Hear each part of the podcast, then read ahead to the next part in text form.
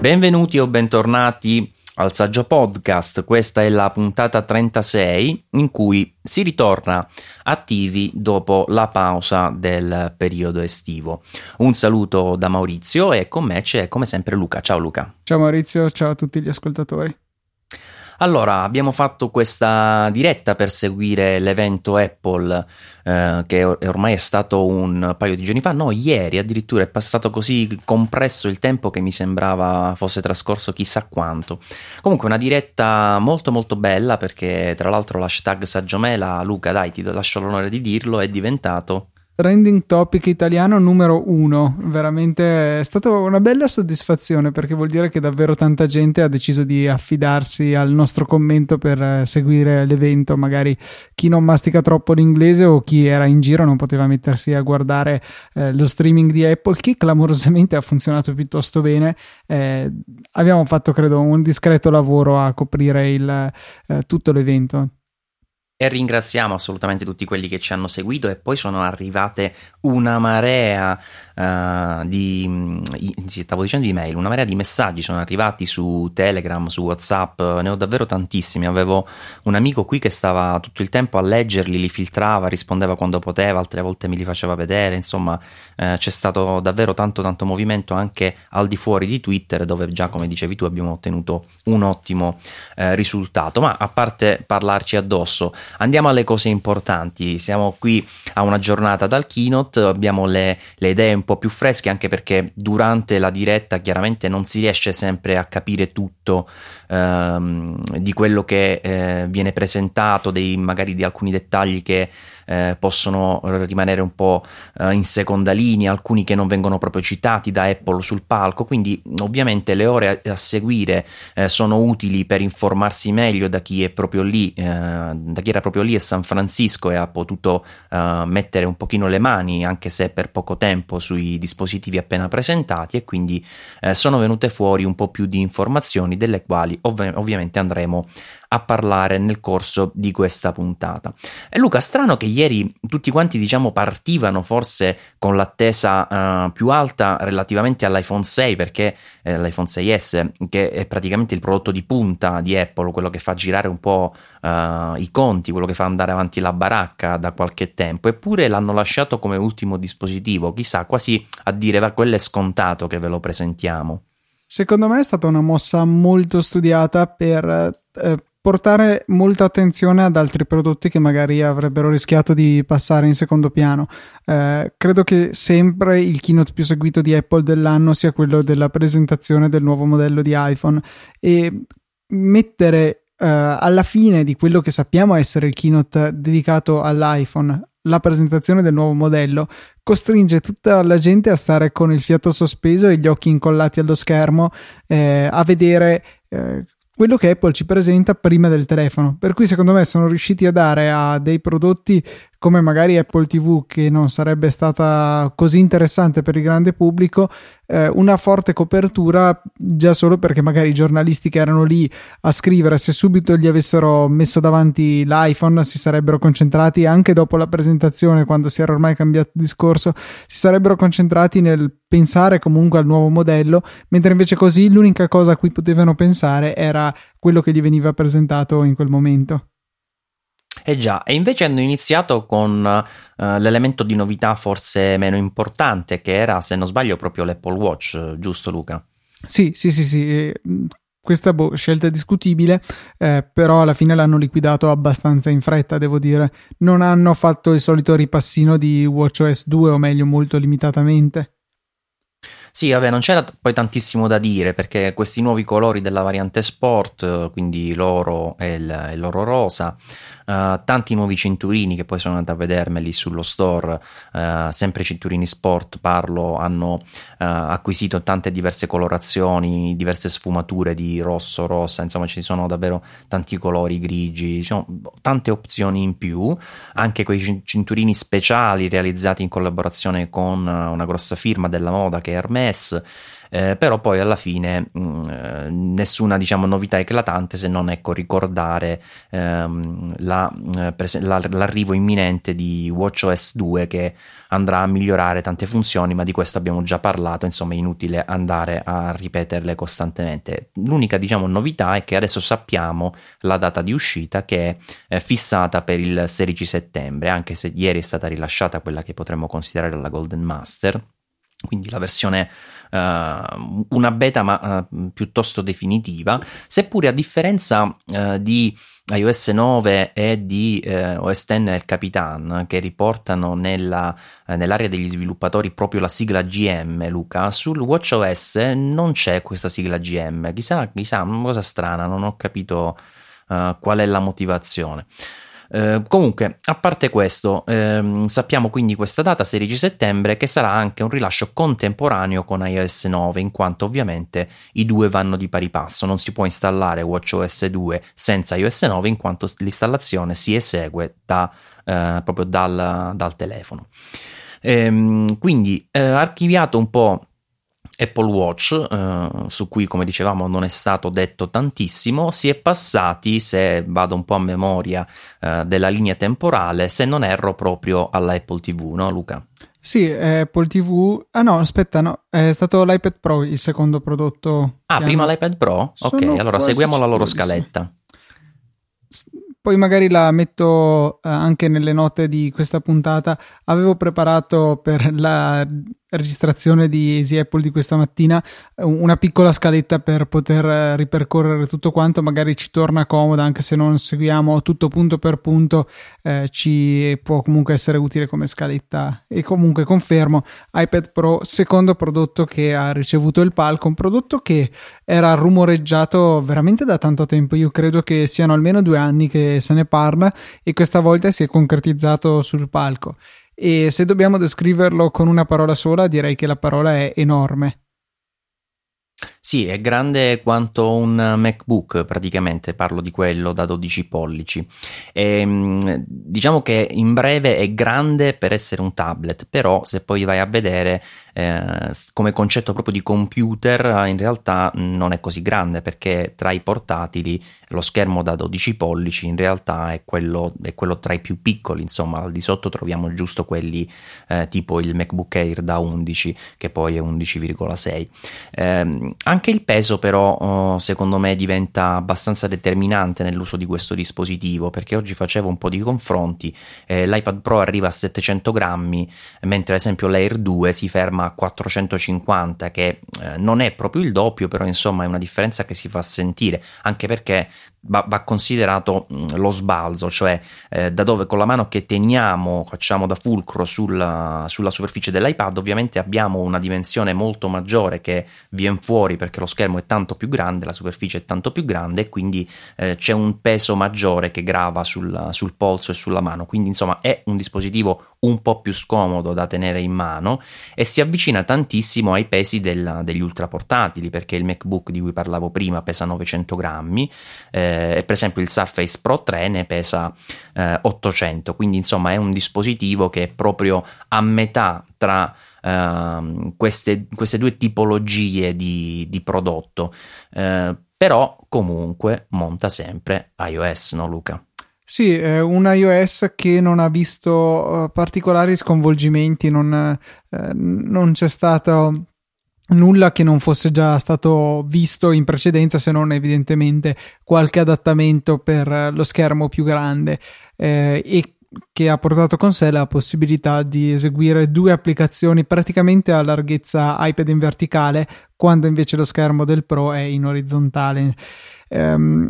Ecco, però sul peso secondo me invece non sarà così grave, perché è talmente più grande rispetto agli altri iPad che i grammi in più si distribuiranno molto e potremmo sentirli molto poco. Eh, giusto per dare un'idea delle dimensioni, nello schermo del Pro Eh, ci sta dentro e avanza spazio intorno un iPad Air completo, completo di mh, cornice, per cui eh, è veramente tanta la superficie aggiuntiva che troviamo su questo prodotto, e non credo che eh, si farà sentire troppo il peso. eh, si potrebbe sentire invece comunque la presenza di iOS, perché a me rimane il dubbio che possa essere un sistema operativo un po' limitante, eh, date le prestazioni di cui è capace questa macchina. Prestazioni che sono infatti assolutamente incredibili, eh, da quello che abbiamo visto, da quello che ci ha anticipato Apple, eh, va ad essere praticamente superiore di tanti computer portatili in termini di prestazione sia della C P U che della G P U, quindi eh, caratteristiche tecniche davvero di, di rilievo. Avrà anche quattro giga byte di RAM, che per un dispositivo portatile con iOS sono tantissimi, perché diciamo nel mondo Android si cominciano già a vedere eh, prodotti mh, con questo taglio di, di RAM, però eh, su iOS non si era mai visto, non ci si era mai arrivati davvero a quattro giga byte, e anche dispositivi che ne hanno uno, come l'iPhone ad esempio, l'iPhone sei, eh, girano benissimo. Eh, comunque io oggi ho scritto un articolo lungo con una riflessione un pochino su quello che è secondo me il senso dell'iPad Pro, che ho pubblicato poi eh, in realtà da poco, perché l'ho scritto nel pomeriggio ma poi eh, l'ho fatto uscire eh, un'oretta fa. E non, non mi dilungo qui per ripetere tutto quello che ho detto, anche perché eh, diciamo adesso stiamo andando un po' a braccio, mentre quando sei davanti a una tastiera i pensieri riesci ad organizzarli in maniera più, eh, più pulita, e anche ad avere probabilmente un senso più, eh, più logico, più coerente in quello che si dice. Comunque sostanzialmente eh, ci sono due punti che vorrei portare alla tua attenzione, Luca. Eh, il primo, perdonami, è eh, il discorso della scelta di iOS, no?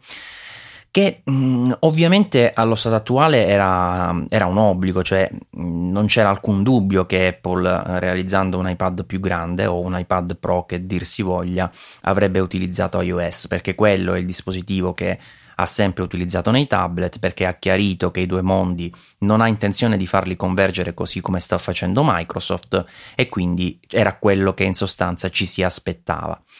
Però ehm, io la prima riflessione che facevo era eh, intanto re- legata al perché di questa scelta, nel senso, prendi Windows, quindi Microsoft, è un sistema operativo che eh, ha il monopolio praticamente assoluto in ambiente desktop, perché Apple fatica anche a superare mh, le prime due cifre a livello di diffusione mondiale.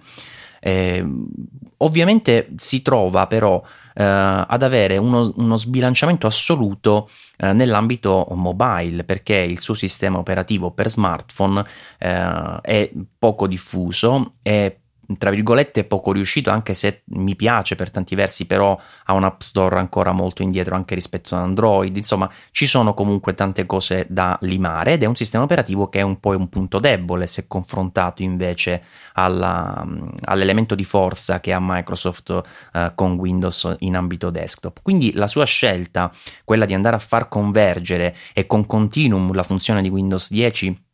che arriverà sui prossimi smartphone top di gamma, ti dice addirittura il tuo smartphone fa girare Windows dieci quando lo metti con uh, un monitor, una tastiera e un mouse, quindi il tuo smartphone in realtà è il tuo computer desktop. Quindi lei è stata un po' obbligata a seguire la strada eh, di mh, diciamo prendere il suo punto di forza, che è appunto la, l'ambiente desktop, e cercare di spalmarlo, e per dare anche un po' di appeal all'ambiente mobile, dove invece è molto molto carente. Quindi questo concetto di convergenza sì, può sembrare un po' un'idea futuristica, perché Luca, io ti faccio una domanda a bruciapelo. Io eh, l'idea di avere un iPhone, per esempio, che lo colleghi ad un monitor, una tastiera e un mouse e ti fa girare O S X sarebbe fighissima, o sbaglio? Sarebbe fighissima, però al contempo non ho idea di quando lo farei, perché eh, comunque se ci pensi non è poco la necessità di avere pronto mouse, tastiera, schermo. Eh, non è come per dire gli metto una cover e improvvisamente il mio telefono diventa un computer, paradossalmente non credo che esista un prodotto del genere. Eh, è carino come concetto, è bello che sia tecnicamente possibile magari una cosa del genere, ma non so veramente quando potrei utilizzarlo, perché a casa comunque c'ho il, ho sì lo schermo, ho il mouse, ho la tastiera, ma ho anche il mio Mac che posso collegarci. Beh, ma certo, tu giustamente la guardi da una posizione privilegiata da un certo punto di vista e eh, che invece ti mette in una posizione eh, diciamo mh, diffidente tra virgolette rispetto ad una soluzione del genere, perché hai già un computer desktop, sai che hai esigenza di maggiore potenza eccetera eccetera, però in linea eh, totalmente eh, cioè più generale, considerando quelle che sono le esigenze della massa, avere un dispositivo che tutto sommato ha una grossa potenza di calcolo come quello come può essere un iPhone sei ad esempio, e adesso un, un sei S, e, e poter sfruttare quella potenza in un ambiente desktop avendolo ehm, sempre in tasca, arrivi a casa, lo poggi su un dock e hai già tutto collegato, per dire, eh, sarebbe sicuramente un vantaggio mh, tra virgolette per una larghissima fetta di persone. E, e questa, questa idea che ha portato avanti Microsoft però può sembrare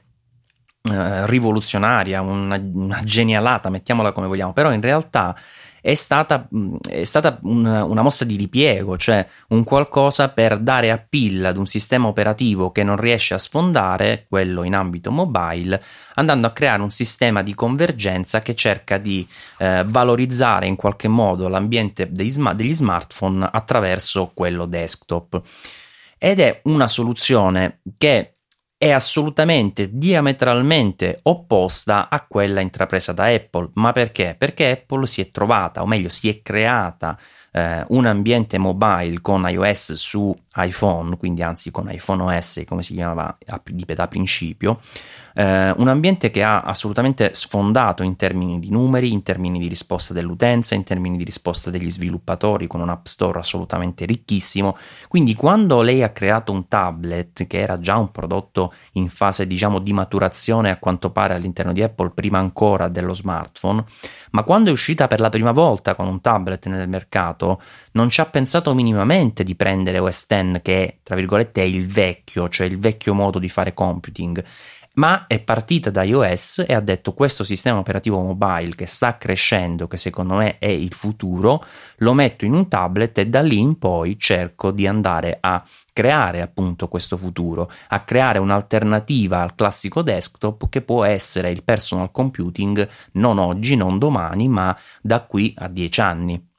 Sì, sono d'accordo, è... probabilmente Apple è stata più lungimirante in questo frangente rispetto a Microsoft, e sono convinto però che eh, perché questa visione di Apple si concretizzi eh, sarà un processo veramente tanto lungo, cioè c'è bisogno che cambi profondamente la mentalità del, dell'utente medio. Non è come eh, il passaggio dal telefono, dallo smartphone poco evoluto allo smartphone moderno che, eh, diciamoci la verità, è stato creato da iPhone nel duemilasette. Non, eh, quelle, i prodotti che c'erano in precedenza non erano paragonabili. Eh, sono stati cioè, dei vantaggi così evidenti che il pubblico si è lasciato convincere facilmente, ma perché in realtà non c'era molto neanche da convincere, c'era semplicemente da vedere il vantaggio. Eh, in questo caso invece è necessario, per il passaggio a una piattaforma di completamente nuova generazione, se vogliamo, che è quella che può darti un tablet per lo svolgimento di, di compiti un po' più elevati, è una cosa che veramente richiederà tempo, richiederà eh, il riuscire a svincolarsi dai tradizionali metodi di input che abbiamo adesso, cioè il mouse e la tastiera, soprattutto il mouse però in realtà, o trackpad che sia, un puntatore comunque sullo schermo per una manipolazione in diretta dei contenuti.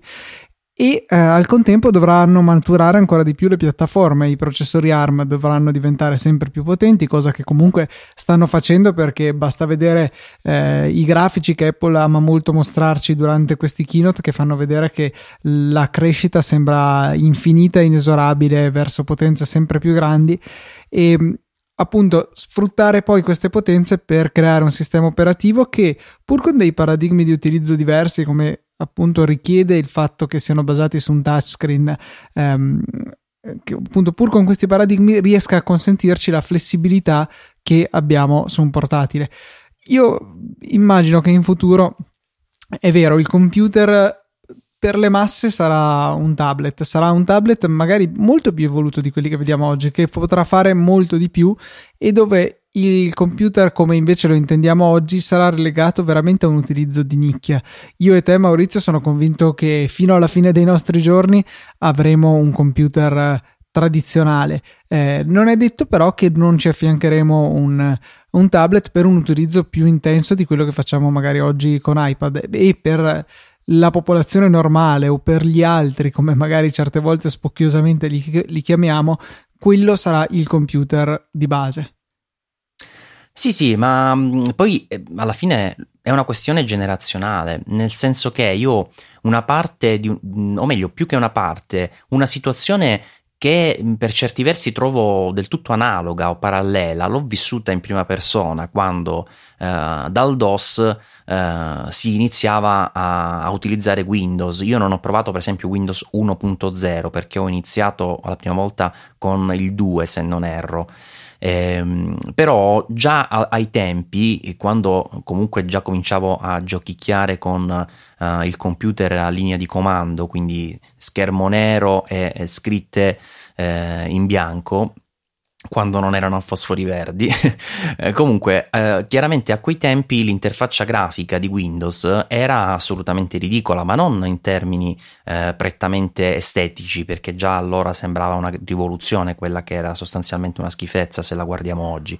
eh, ma proprio perché era un layer aggiuntivo rispetto al, al file system, rispetto al vero sistema operativo, e chiunque sapeva lavorare a linea di comando anche un minimo capiva benissimo che Windows era un un sistema totalmente limitato che serviva solo a giochicchiare, per vedere l'orologio analogico che andava avanti col grafico, per giocare a Mine, quel, quel giochino con le bombe, insomma per, veramente per due cavolate che non servivano assolutamente a nulla.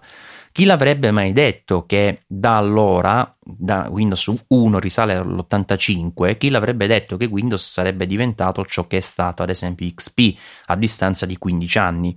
Quindi ehm, ciò che voglio dire è che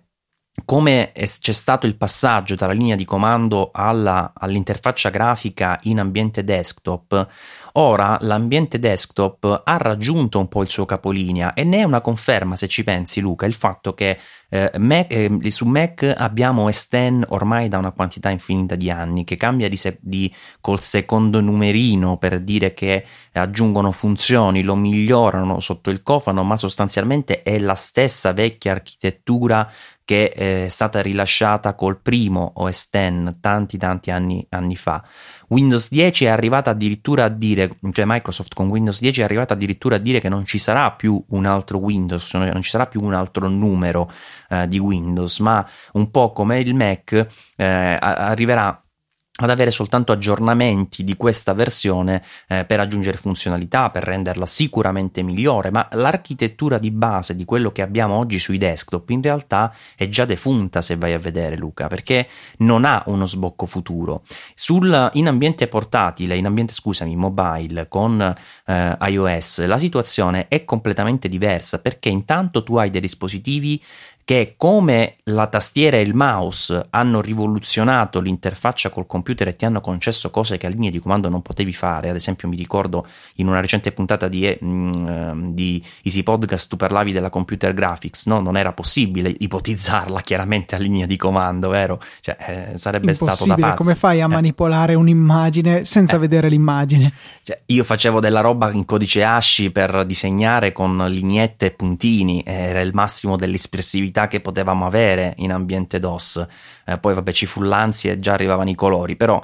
eh, c'era ovviamente una, un limite forte dato dai dispositivi di input a disposizione. Il mouse e l'interfaccia grafica hanno consentito tutta un'interazione diversa. Questa cosa sta accadendo oggi, perché? Perché in un tablet noi abbiamo sì il touch, che già è un, comunque un cambiamento epocale in termini di interazione di input, ma poi abbiamo tante altre cose, abbiamo il G P S, abbiamo la fotocamera che ti consente ad esempio la realtà aumentata, che sul computer non esiste, abbiamo la possibilità di avere ehm, strumenti come l'accelerometro, il giroscopio, che ti consentono di avere un'interazione diretta con, ehm, con la macchina. Quindi cioè, è proprio il livello di interazione che fornisce e fornirà sempre di più eh, delle possibilità di utilizzo della, dei sistemi operativi mobile che sono completamente diversi. Certo, è vero, è verissimo quello che dici tu, che iOS è limitato dal punto di vista della produttività, diciamo, rispetto ad un'interfaccia desktop. Infatti io e te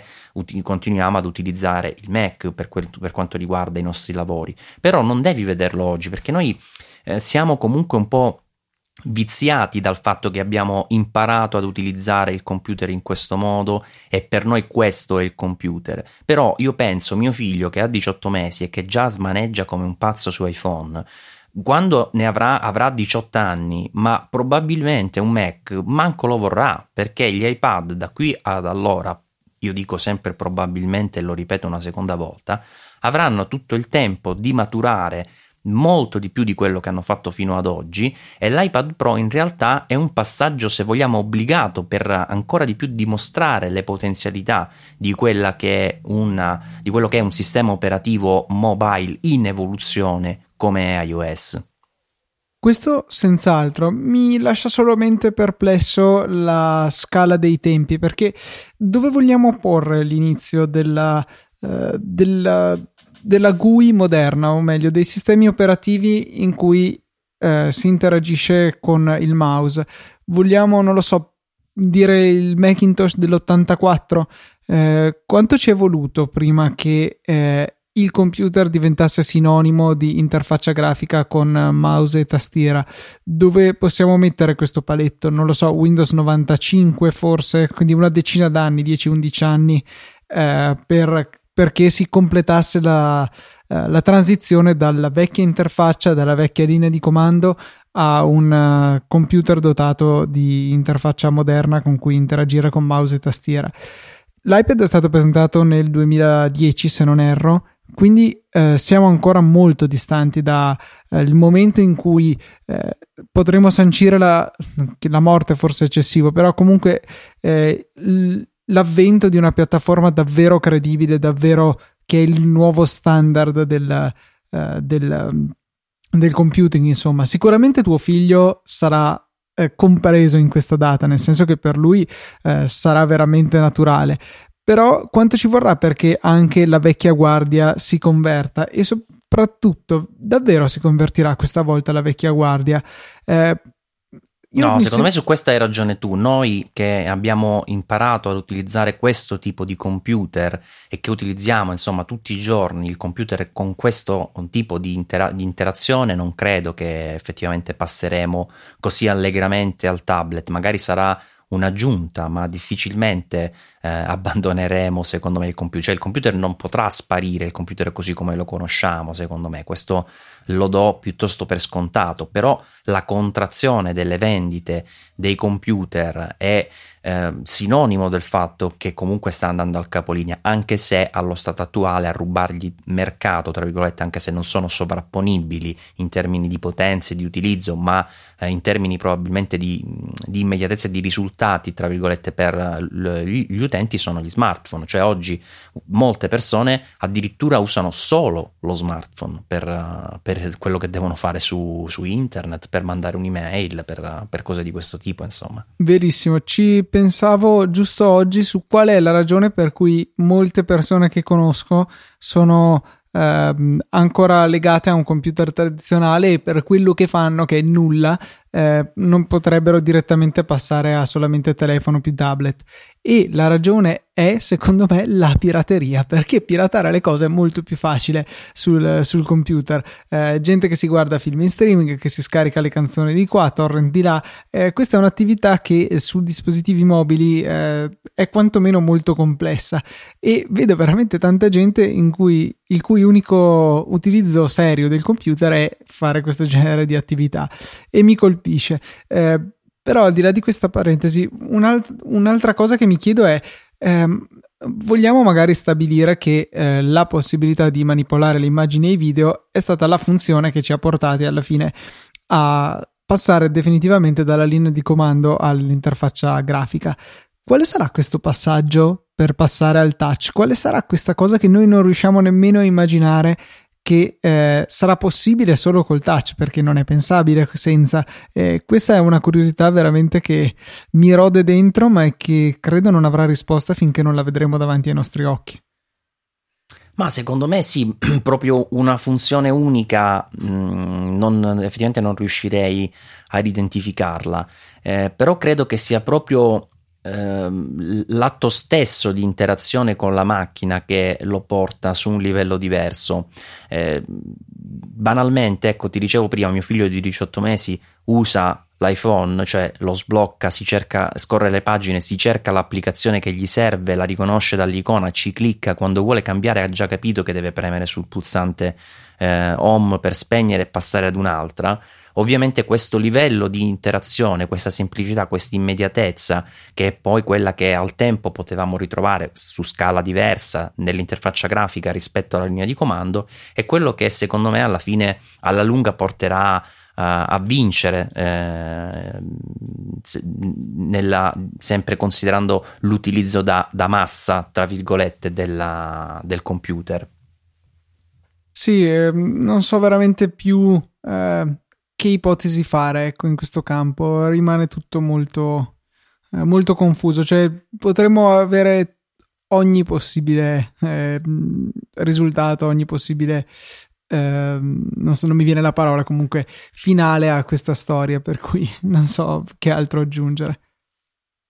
Chissà se magari una uh, delle novità che mh, potrebbe portare un po' a una svolta non sia proprio la Apple Pencil, che è stata presentata insieme all'iP- all'iPad Pro, era rumoreggiata già da qualche tempo, ha fatto sorridere più di qualcuno prima della presentazione e ha fatto anche eh, lanciare qualche parola un po' offensiva verso Apple dopo la presentazione, relativamente al fatto che tutti quanti si ricordano Jobs che diceva chi vuole uno stylus, chi, a che cosa serve uno stylus, riferendosi ovviamente al, a tutti i mh, vecchi, tra, sempre tra virgolette, che stasera l'ho detto mille volte, eh, smartphone con Windows Mobile, che erano appunto dotati del pennino resistivo. Eh, oggi però eh, Apple ci presenta Pencil, non a caso un nome diverso da Stylus, seppure sia abbastanza scontato eh, nella sua semplicità, eh, e però può essere, secondo me, in un certo senso eh, forse la vera essenza dell'iPad Pro. Ti spiego cosa intendo. Eh, in effetti tu, se vuoi una, un tablet eh, trasportabile, diciamo compatto, scegli l'iPad mini. Se vuoi un tablet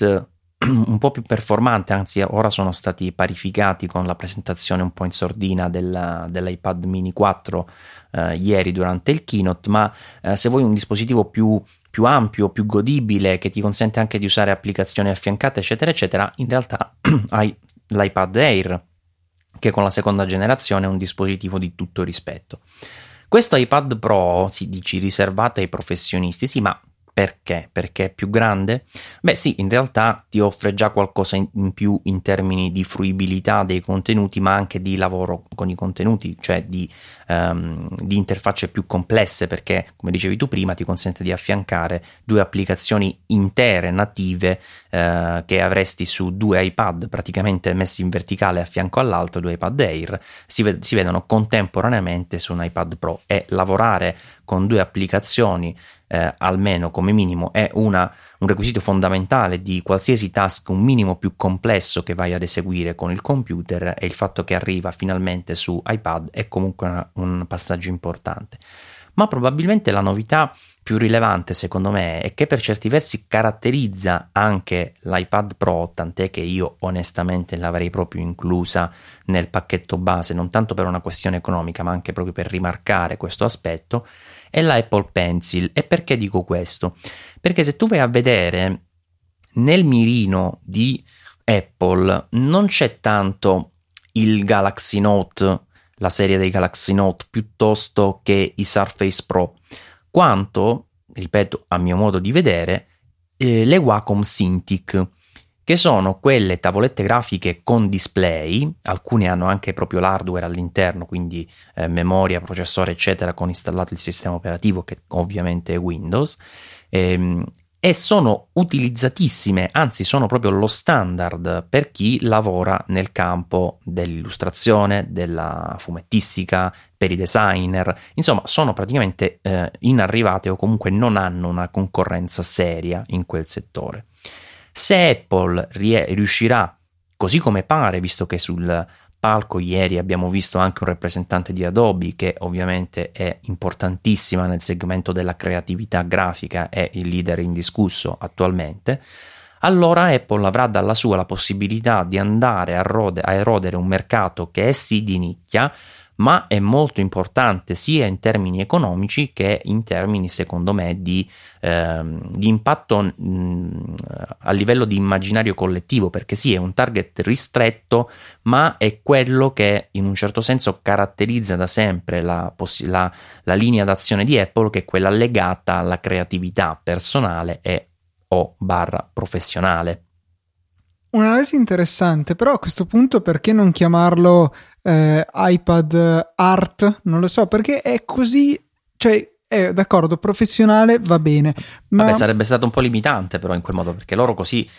si sono giocati una carta molto più vasta in termini di nomenclatura, che poi il nome ovviamente non ti dice tutto sul dispositivo, certo, però chiaramente è un dispositivo che chiamandosi Pro eh, fa un po' un gioco più, più largo, va un, non si preclude eh, diverse aree che possono essere sottolineate dal fatto che ci fosse anche Microsoft presentando Office dedicato ad iPad Pro sul palco, eh, che ovviamente aveva delle funzioni specifiche per l'Apple Pencil, eh, ma perché no anche per il gaming, come hanno dimostrato Uh, sempre sul, uh, durante il keynote. Quindi eh, credo che il nome eh, sia stato un po' pensato per non limitarsi un pochino le possibilità di questo prodotto, anche perché tu sì, crei un prodotto con delle aspettative, ma mica è detto che il mercato lo recepisca esattamente come tu lo hai immaginato. Sì, hai ragione, forse um, ho un po' frainteso la cosa, però cioè, diciamo che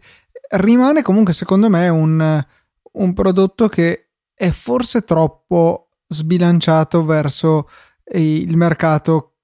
creati- il settore creativo artistico, o meglio troppo, nel senso che al momento è l'unica applicazione veramente particolare che ci hanno mostrato. Ok, si può, si può con Office, come giustamente dici tu, che peraltro è mille passi avanti ad iWork di Apple stessa, ma vabbè, ehm, si possono fare diverse cose con questa penna, però non lo vedo così killer feature come può essere invece per il disegno o per altre funzioni che eh, sono più, ecco, artistiche, come ho ripetuto, e invece questa è la mia parola della, della sera. Eh, eh, non lo so, per il gioco non mi convince, perché non, non ha senso avere un prodotto pro che poi in realtà è per giocare, non, cosa vuol dire? Un giocatore professionista, non, non lo vedo adatto a questo genere di dispositivo. Eh, Non so, rimane un prodotto che trovo molto molto interessante, affascinante, ma A, troppo caro, e B, che non,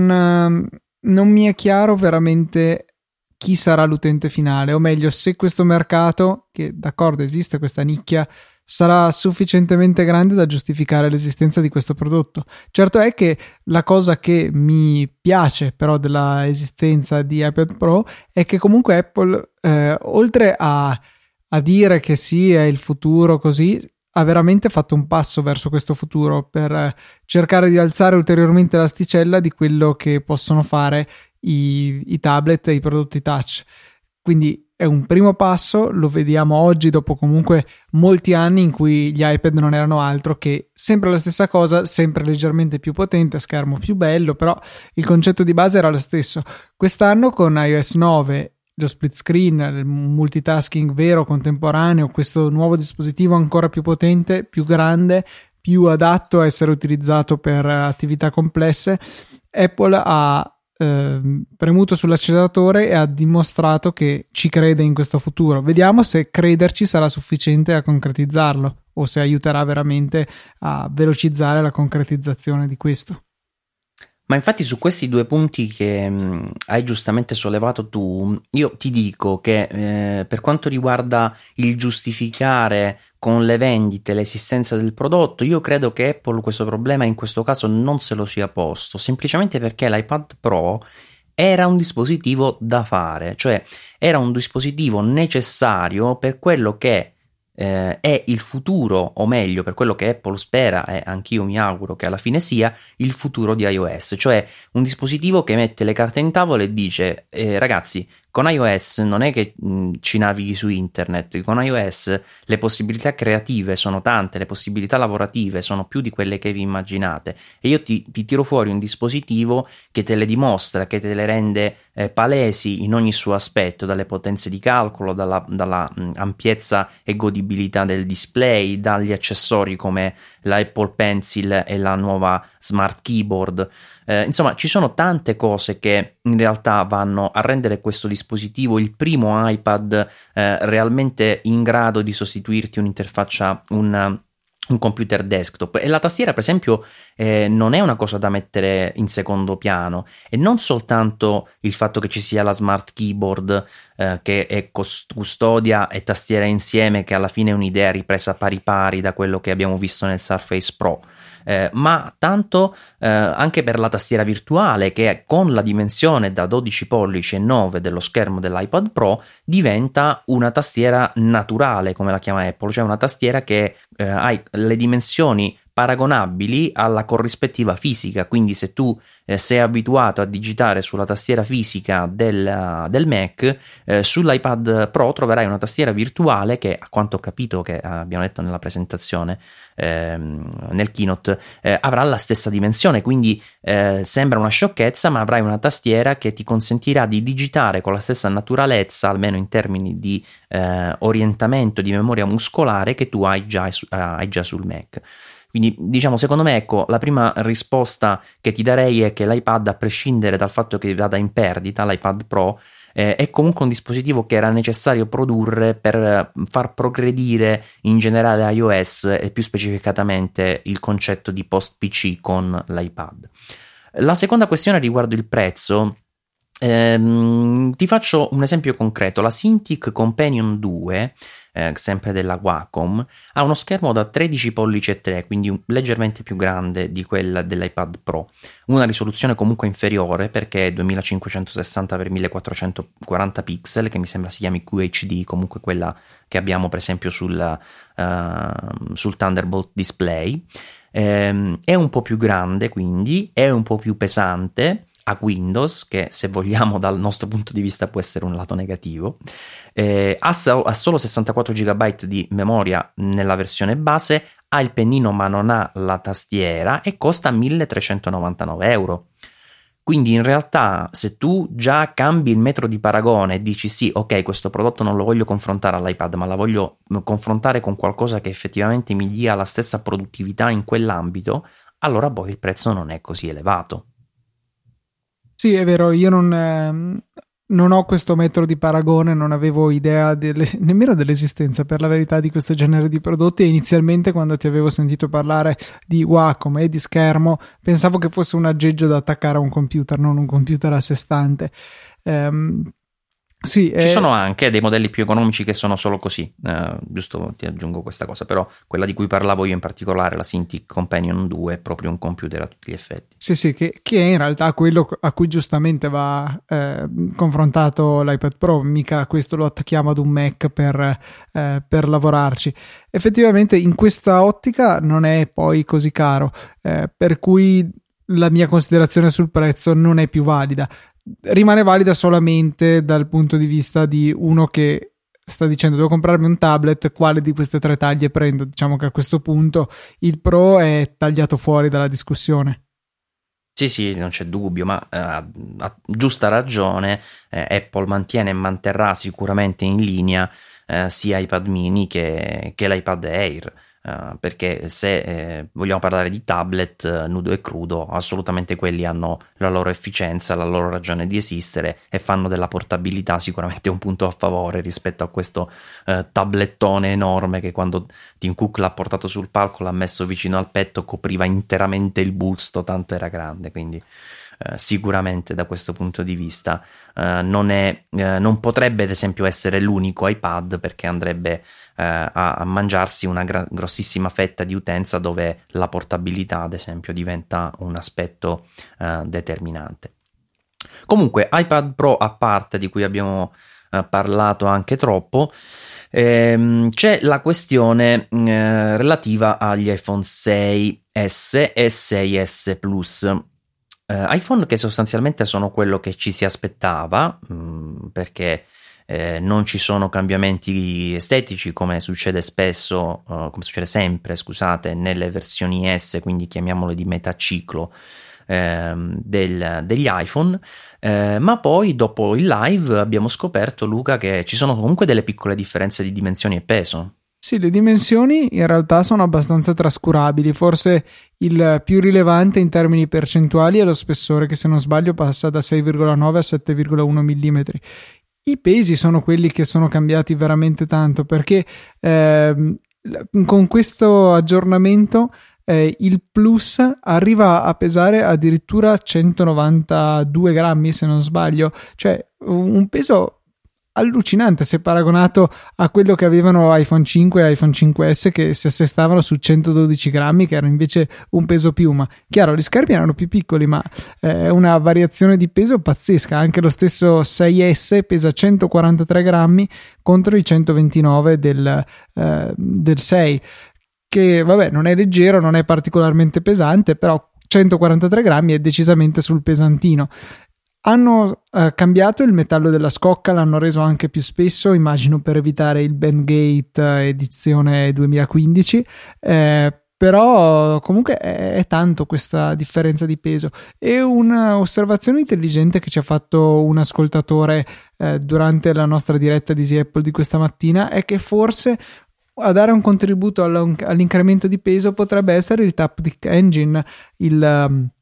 il sistema di vibrazione eh, particolare introdotto con Apple Watch, ma qui sicuramente presente in una sua variante più potente, che Apple ha deciso di introdurre per accompagnare il tre D Touch, che è invece l'altra tecnologia cardine del nuovo iPhone. Che comunque questo Taptic Engine ha delle parti che compongono, cioè che hanno dei magneti, eh, è piuttosto ingombrante, per cui potrebbe pesare un po'. Fatto sta che eh, qualunque sia la causa, di certo non ci si può non accorgere dell'incremento di peso, mentre quello di dimensioni tutto sommato io lo bollerei come trascurabile. Sì, giusto, magari potrebbero non essere, non essere utilizzabili le cover, che soprattutto quelle rigide eh, che abbiamo magari già in casa dell'iPhone sei, passando all'iPhone sei S potrebbero non, non, non calzare a pennello, perché ci sono zero virgola uno zero virgola due millimetri di più, però insomma non sono sicuramente tanti, però il peso effettivamente è qualcosa che mi aspetto Di, di sentire insomma in mano, perché già l'iPhone sei Plus era abbastanza, abbastanza pesante, e con questi venti grammi insomma che vanno a, ad aggiungersi eh, diventerà un dispositivo sicuramente importante, importante in mano, non solo per, per la dimensione. Comunque eh, esteticamente, dicevamo, sono, sono identici, anche se hanno aggiunto la variante in oro rosa. Beh, Luca, dai, spendimi qualche parola, qualche elogio su questo oro rosa, dai, su. Secondo me venderà un sacco, cioè scherzi a parte, c'è un sacco di gente, chiaramente è più eh, votato al pubblico femminile, ma eh, un sacco di gente potrebbe comprarlo. Secondo me eh, potrebbe addirittura eh, ritagliarsi la sua nicchia più dal modello bianco che non da quello oro. Quello oro attuale è abbastanza unisex, secondo me. Ehm, come lo era il bianco e come lo era il nero. Il rosa invece è decisamente più eh, per il pubblico femminile, che già mi sembra apprezzare particolarmente la variante bianca, e secondo me è proprio da questa che verranno eh, le vendite in più. Eh, fanno bene, secondo me, a, a offrire comunque una scelta cromatica più ampia. Diciamo che dal mio gusto personale non è un, un colore che considererei, però magari altri colori non sarebbero secondo me da scartare per futuri modelli. Alla fine trattasi solamente di una nodizzazione diversa, eh, una tecnica, la nodizzazione, che Apple decisamente padroneggia fin dai vecchi iPod, che la utilizza per dare qualunque colore al metallo. E la possibilità di avere una maggiore scelta di colori secondo me è tutto un in più che può essere interessante eh, per iPhone, magari senza impazzire, senza offrire quindici o venti colori diversi, però dagli attuali quattro, se si salisse anche addirittura a sei, secondo me non, non toglierebbe nulla all'unicità del prodotto, o comunque all'identità del prodotto, che, alla quale Apple tiene sempre molto. Ma guarda, tralasciando la, l'estetica del, dell'oro rosa, che sicuramente se hanno introdotto avranno fatto anche dei, delle belle indagini di mercato e avranno verificato che eh, ha un suo perché, come dicevi tu, magari anche nel pubblico femminile in termini di eh, vendibilità, eh, però al di là di questo a me un po' piace ciò che sta facendo Apple negli ultimi tempi, cioè introdurre un colore per volta, cioè quel colore che poi ti dà, ti caratterizza un po' il modello, nel senso che già se tu vedi oggi, se vuoi un iPhone sei S che sia un iPhone sei S, quindi riconoscibilissimo, lo prendi rosa, per dire, no? Cioè come è successo l'anno scorso per, per loro, se non erro. Sì, o col cinque S, anzi, in realtà. Ah, col cinque S, sì. Cioè questa sì. cosa comunque di introdurre ogni tanto un colore in più che caratterizzi una generazione mi, mi, mi piace, insomma, come, come idea. Sì, ci sta sicuramente, è un po' una cosa che, se vogliamo, eh, potrebbe interessare particolarmente a quelli che devono a tutti i costi far vedere che hanno il telefono nuovo, però in assoluto eh, può aiutare a dare l'idea che comunque sì, guarda, c'è quello lì che c'è già l'iPhone nuovo, ma che cos'ha questo iPhone nuovo? Andiamo a vedere, che ne so, magari di striscio qualche vendita in più arriva, o comunque dà un'idea della novità, di far vedere alla gente che ci sono sempre nuovi iPhone con, che sono sempre migliori dei precedenti.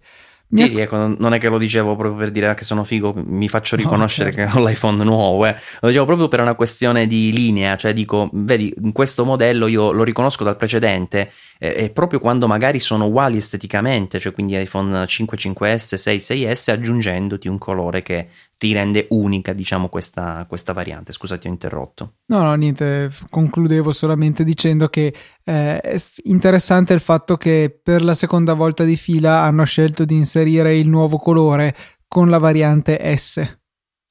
Sì, che era quello appunto che stavo, stavo dicendo io, proprio perché magari tra due iPhone cinque, tra iPhone cinque e cinque S magari non li distinguevi, tra iPhone sei e sei S magari non li distingui, il colore in più ti dà Uh, questa possibilità, insomma. Ma a parte questo, diciamo, eh, ovviamente sotto il cofano sono la maggior parte delle innovazioni di questo modello, che comunque sono tante se vai a vedere, perché eh, c'è il Bluetooth nuovo che si passa quindi alla versione quattro punto due, c'è il Wi-Fi con il MIMO, quindi la possibilità di andare eh, più veloce con la doppia antenna, c'è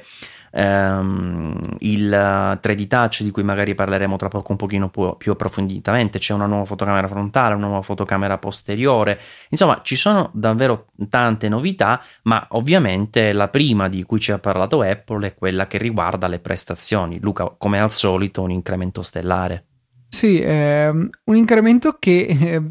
usando tuttora il mio iPhone sei mi chiedo se è davvero necessario, però in realtà sì, è sempre bene che se riescono a spremere qualche po' di prestazione in più è bene poterlo fare, in realtà soprattutto sul sei S Plus, perché il sei Plus, da quello che leggevo, è abbastanza limitato in realtà, più che non dal processore, dalla scarsità di RAM, e pare confermato che Apple abbia scelto finalmente di passare a due giga per i nuovi telefoni, e prestazioni che sono sempre in crescita e magari subito non capiamo a cosa servono, ma con i sistemi operativi successivi ci danno la possibilità di ricevere funzioni nuove e più avanzate anche per i modelli più vecchi. È vero, è vero, sì sì sì. Ehm... Una novità strana, Luca, chissà perché il coprocessore di movimento questa volta l'hanno inserito all'interno della, del sistema una chip, non so, non me la sono spiegata sta cosa. Io me lo sono spiegato ipotizzando dei risparmi energetici in generale, eh, più chip si riescono a, a accorpare insieme, più è possibile realizzare un complesso efficiente, per cui io credo che sia per questa ragione, e anzi sono quasi certo di aver letto da qualche parte sulle pagine di presentazione sul sito ufficiale Apple qualcosa che riassumerei con: e adesso che l'abbiamo messo dentro nel processore è così efficiente che possiamo anche dirti quanto veloce cammini o corri. Questo è un dato che si aggiunge al, al banale conteggio dei passi che veniva fatto fin da cinque S. Capisco. Che poi sull'autonomia non ne hanno parlato durante il keynote, l'abbiamo notato, perché in effetti è rimasta assolutamente invariata stando alle schede tecniche, ed è rimasta anche invariata da quello che eh, si può intravedere da, proprio da un video eh, pubblicato da Apple stessa, che in realtà abbiamo visto anche durante il live, ma in quel momento nessuno ci ha fatto caso, eh, ma si intravede l'interno della, dell'iPhone in questo video e si nota che la batteria ha la stessa capienza di quella attuale, quindi eh, non è stata aumentata, quindi anche tornando al discorso del peso aggiuntivo, Luca, non è sicuramente dovuto alla batteria. E qui c'è sempre una parte di me che muore dentro. Sì, che poi l'iPhone sei in realtà io eh, sono stato sempre soddisfatto nel, nel suo utilizzo per quanto riguarda l'autonomia fino alle ultime versioni di iOS, perché prima arrivavo proprio a sera con un utilizzo abbastanza intenso con almeno il trenta per cento di batteria, che era assolutamente eccellente per quello che eh, mi serviva e anche in relazione alla mia precedente esperienza col cinque S. Eh, invece devo dire le ultime versioni di iOS hanno un po' peggiorato, anzi hanno tanto peggiorato la situazione, e iOS nove, che sto provando nella G M da oggi, mi sembra sia purtroppo ancora sullo stesso, sulla stessa riga. Infatti l'ho dovuto ricaricare alle sette oggi, l'ho dovuto attaccare ad una presa di corrente, che è una cosa abbastanza triste da dover fare a mezza giornata. Viene sempre il dubbio però in realtà se queste regressioni nell'autonomia siano veramente dovuti al, alle nuove eh, versioni, ai nuovi aggiornamenti, oppure a fastidiose ehm, coincidenze con altre cose che, tipo app che impazziscono, anche se questo in realtà dovrebbe essere temporaneo, oppure che abbiamo sbagliato qualche impostazione, tipo in particolare quelle sulla localizzazione, che è così facile eh, metterle sbagliate e finirsi la batteria nel giro di poco, oppure che l'app di Facebook ha deciso che anche questa settimana è meglio peggiorare ancora un po' eh, la situazione e consumare ancora di più. Soprattutto io stavo provando già da um, un mese, credo ormai, forse di più,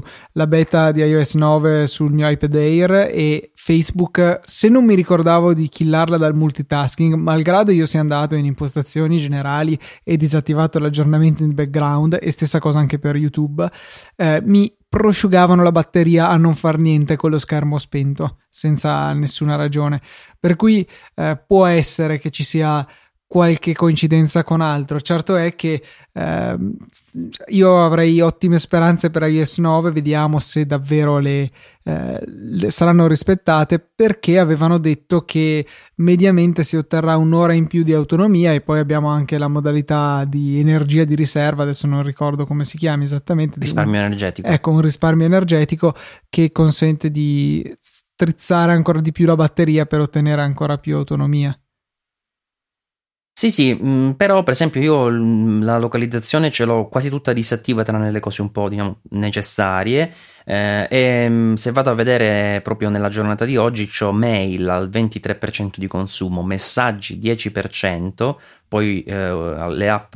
non Apple ci sono, perché c'è Messenger al nove per cento, Slack all'otto per cento, WordPress al sei per cento, Safari al sei per cento, via discorrendo. Comunque insomma non ci sono eh, utilizzi a dismisura di applicazioni eh, di terze parti, se non ecco Mail, Safari, che sono quelle che alla fine si utilizzano probabilmente di più, che sono anche le essenza uh, dello smartphone. Se non utilizzi quelle, insomma, che ce l'hai a fare? Ehm, iPhone sei, sei S, S S Plus, prima nella carrellata dicevo hanno avuto anche nuova fotocamera frontale e posteriore. Questa per me per esempio è una Uh, delle novità più importanti, e ti dirò, Luca, non ci crederai, ma uh, la novità che ritengo più importante non è tanto quella della fotocamera principale, che passa da otto a dodici megapixel, che c'ha una tecnologia particolare per evitare uh, l'incrocio, non mi ricordo come l'hanno chiamato loro, cross talking, cross qualcosa, sì, comunque cross-talk. Eh, crosstalk, um, comunque per avere, diciamo, brevemente immagini più nitide. Poi nell'articolo, quando ne ho parlato sul sito, l'ho spiegato un po' meglio, perché è una roba un po' tecnica, ehm, il video in quattro K, insomma tutte queste cose qui. Però sulla fotocamera principale non sono così eh, entusiasta, nel senso che da otto a dodici megapixel ci, sì, ci sarà qualche miglioramento secondario, bah, il quattro K penso di non usarlo mai, perché ti consuma di più senza motivo, perché poi alla fine sempre uno smartphone è la qualità, quella sarà. Eh, mentre invece ho trovato molto interessante la fotocamera frontale, perché mi capita ultimamente sempre più spesso di fare dei selfie, non tanto per vanità, ma perché eh, per esempio con mio figlio eh, è, un, è un modo simpatico per farci una fotografia insieme, quella del selfie. E la fotocamera dell'iPhone eh, frontale, la FaceTime acca di, fa veramente pietà. è una fotocamera da uno virgola due megapixel che nel duemilaquattordici, quando è uscito l'iPhone sei, non so come non ci siamo scandalizzati, Luca. Io credo di avere un po' eh, di essermi un po' lamentato a riguardo, ma effettivamente non l'ho fatto abbastanza, mi sa. Eh, è veramente ora, cioè io vedo gente che tuttora il quattro S si fa di quei selfie che sono, cioè veramente non capisci neanche se si sta inquadrando la faccia o un'altra parte del corpo a momenti. eh, V G A addirittura è quella zero virgola tre megapixel, a confronto quella dell'iPhone sei è ottima, però sono in ritardo su questa cosa. La concorrenza già da tempo secondo me era stata molto più furba, aveva capito che quella dei selfie non era una moda passeggera ma un un fenomeno di costume che era qui per restare, e è stato un atto dovuto da parte di Apple mettere una fotocamera semidecente. Anzi, secondo me avrebbero dovuto fare, adesso poi dobbiamo ancora vedere una foto eh, da questa fotocamera anteriore, però eh, secondo me dovevano fare l'ulteriore passo avanti. La fotocamera che prima avevamo sul retro dell'iPhone, d'accordo, magari privata di un'ottica sofisticata, magari un fuoco fisso o qualcosa del genere, metterla davanti all'iPhone e abbinarla poi a questo particolare flash fatto con lo schermo per ottenere veramente delle foto di qualità. Eh, alla fine non capisco perché bisogna eh, necessariamente rimanere un po' indietro, fare quel minimo che basta per eh, raggiungere la concorrenza, se vogliamo, invece che fare un salto avanti come poteva essere stato il display retina o eh, il Touch I D, che ha decisamente arato i precedenti sensori di impronte digitali o tante altre. E i successivi. Sì, molti a- adesso mi pare che l'ultimo, l'S sei, abbia un qualcosa di decente stile iPhone, che basta appoggiare il dito e non devi strisciarlo. Com- sì, però facci lecca molto più volte dell'iPhone. Tranquillo, ce l'ho qui, la okay. Edge è molto meglio dei precedenti, ma è sempre un bel po' indietro del Touch I D, che tra l'altro non l'avevo detto prima, eh, nell'iPhone sei S arriva alla seconda generazione ed Apple dice che è due volte più veloce, già quello attuale fa impressione, eh, non infatti, lo so immaginare. Volevo proprio chiederti, ma eh, te ne senti il bisogno di un Touch I D più veloce? A me succede che si sblocca per sbaglio perché è troppo veloce a prendermi il dito. Secondo me è una di quelle cose che poi dopo che la provi e ti ci abitui noti la differenza rispetto al vecchio, però certo se tu lo guardi e lo usi quello attuale non ti verrebbe mai in mente di dire cavolo dovrebbe essere più veloce, questo assolutamente no, eh, però ecco sicuramente poi sarà una di quelle cose a cui ti ci abitui e alla fine eh, noterai sicuramente il risparmio, non tanto di tempo perché si tratta davvero di atti, ma tanto di praticità, perché non dovrai neanche aspettare quel mezzo secondo ti è che attualmente devi eh, utilizzare con il dito appoggiato sulla, sul Touch I D. Comunque fotocamera frontale, che non l'ho detto mi pare, è, in realtà arriva a cinque megapixel, che tu giustamente dici sì, potevano fare di più perché ci sono de- degli smartphone attuali che hanno otto megapixel, ne ho visto uno da tredici megapixel con la fotocamera frontale, sicuramente si poteva fare di più, però devo dire da questo punto di vista non oso lamentarmi, perché già il passaggio da uno virgola due a cinque secondo me è, sarà davvero rilevante, anche perché poi bisogna dirlo a, a discolpa di Apple, i suoi uno virgola due megapixel erano meglio di tanti cinque megapixel che c'erano in circolazione, perché sì, non era e non è un'ottima fotocamera quella frontale, anzi nei numeri è proprio indecente, però più o meno la fotografia era sempre un po' in stile Apple, quindi ben esposta, uh, corretta come, come toni eccetera eccetera, quindi comunque Apple ha sempre avuto un po' una marcia in più nel settore fotografico e penso che nel passaggio da uno virgola due a cinque megapixel la differenza di qualità sarà davvero davvero tanto percepibile. Poi abbiamo video Full H D se non erro, la possibilità di fare foto panoramiche anche frontalmente, eh, il flash L E D di cui parlavi tu prima, scusami, il flash, il retina, come si chiama? Retina display L E D flash, una cosa del genere. Retina flash, credo. Retina flash, erano, erano tre le parole utilizzate per descriverlo, ora non mi ricordo l'esatta frequenza. Sarà H D comunque, che ce lo mettono sempre quando non sanno. Comunque in sostanza è lo schermo che si illumina, uh, dice Apple, tre volte più della luminosità massima impostabile manualmente per un attimo, per darti quel colpo uh, di luce che ti consente di farti un selfie luminoso anche al buio. E come dicevo durante la diretta, Luca, secondo me potrebbe potenzialmente essere perfino meglio del, uh, dell'effetto del flash L E D, non soltanto in termini di quantità di luce ma anche in termini di effetto, perché uno è puntiforme, l'altro è tipo un softbox, non so se vedi in fotografia si usano uh, questi softbox che sono appunto dei diffusori di luce, no? più sono grandi e più la luce ti arriva distribuita, e io penso che questa, questa idea sarà davvero vincente in termini di, di risultati. Poi ovviamente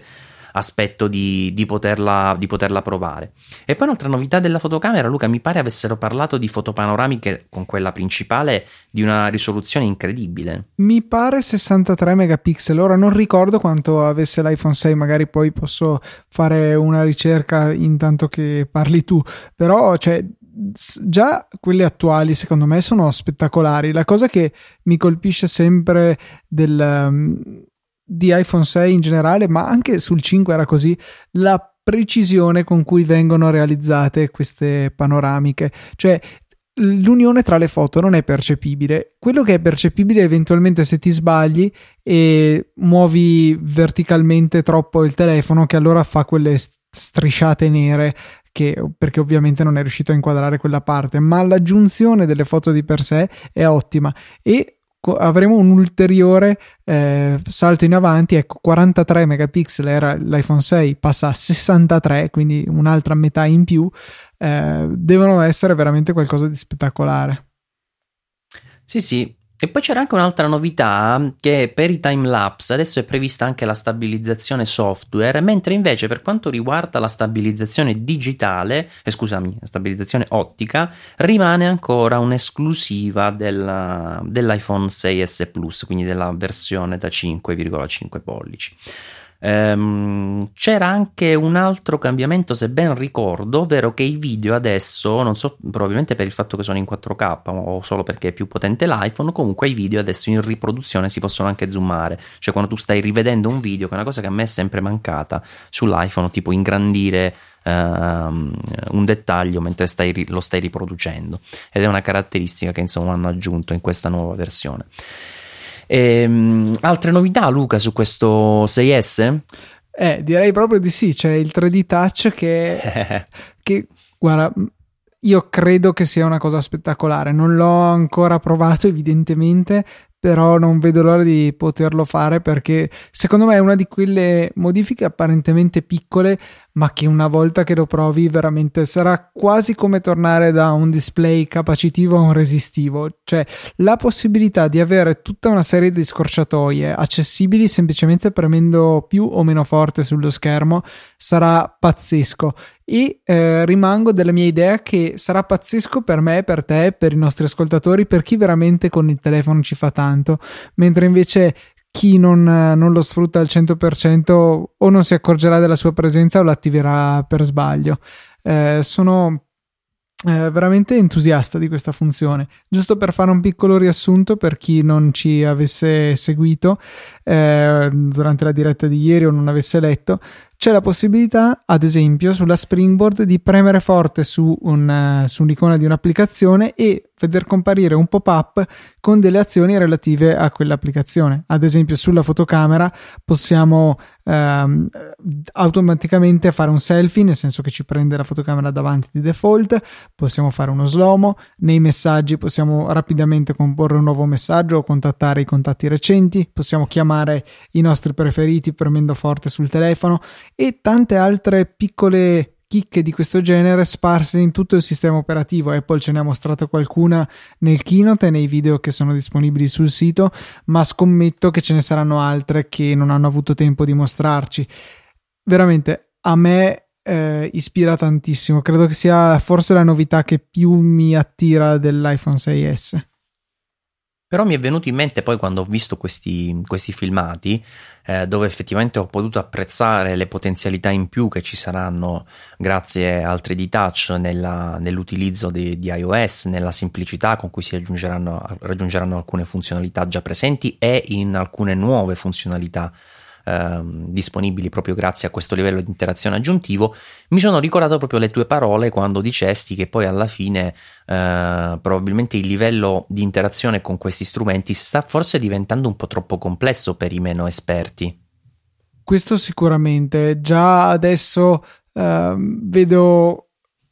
cioè vedo qualche difficoltà nel capire banalmente la pressione lunga de, che cosa fa, tipo che presenta dei menu, che ne so, nelle foto ci, può, ci dà la possibilità di copiarla o cose di questo genere, o su Facebook di salvarla. Eh, questo è un altro livello in più eh, Spero che sia stato tarato in maniera tale che non ci si arrivi per sbaglio, però secondo me non è poi così difficile da padroneggiare, cioè capire che se tu sulle icone delle app premi forte hai dei collegamenti rapidi, secondo me è il giusto insieme di una eh, funzionalità avanzata che noi apprezzeremo subito, ma che anche l'utente medio può apprezzare, soprattutto banalmente quello di chiamare i preferiti senza dover entrare nel telefono. Quello mi piace veramente tanto. E ti faccio una domanda che mi sono chiesto, Luca, ma secondo te perché non hanno sfruttato il tre D Touch o Force Touch, che poi alla fine mh, abbiamo provato in diretta forse tu a dare una spiegazione del perché due nomi diversi, ma onestamente riflettendoci poi a freddo non l'ho proprio capito. Comunque ehm, mi chiedo perché non abbiano implementato il Force Touch nel tasto Home per evitare eh, l'accesso al Task Manager con il doppio tap, che è una cosa un po' scomoda. C'è, poteva... c'è una scorciatoia che è un Force Touch sulla parte sinistra della home screen, che ovviamente nessuno l'avrebbe mai scoperto se non ci fosse scritto nelle, nelle note di Apple, o forse era in un video. Cioè, se tu premi forte sul lato sinistro della home screen ma fuori dalle icone, ti porta al multitasking. Ah, interessante. Io avevo capito che da lì si apriva uno, con uno swipe l'applicazione precedente o successiva, invece no, si attiva proprio il multitasking. Se non ho preso un granchio io, dovrebbe essere proprio così.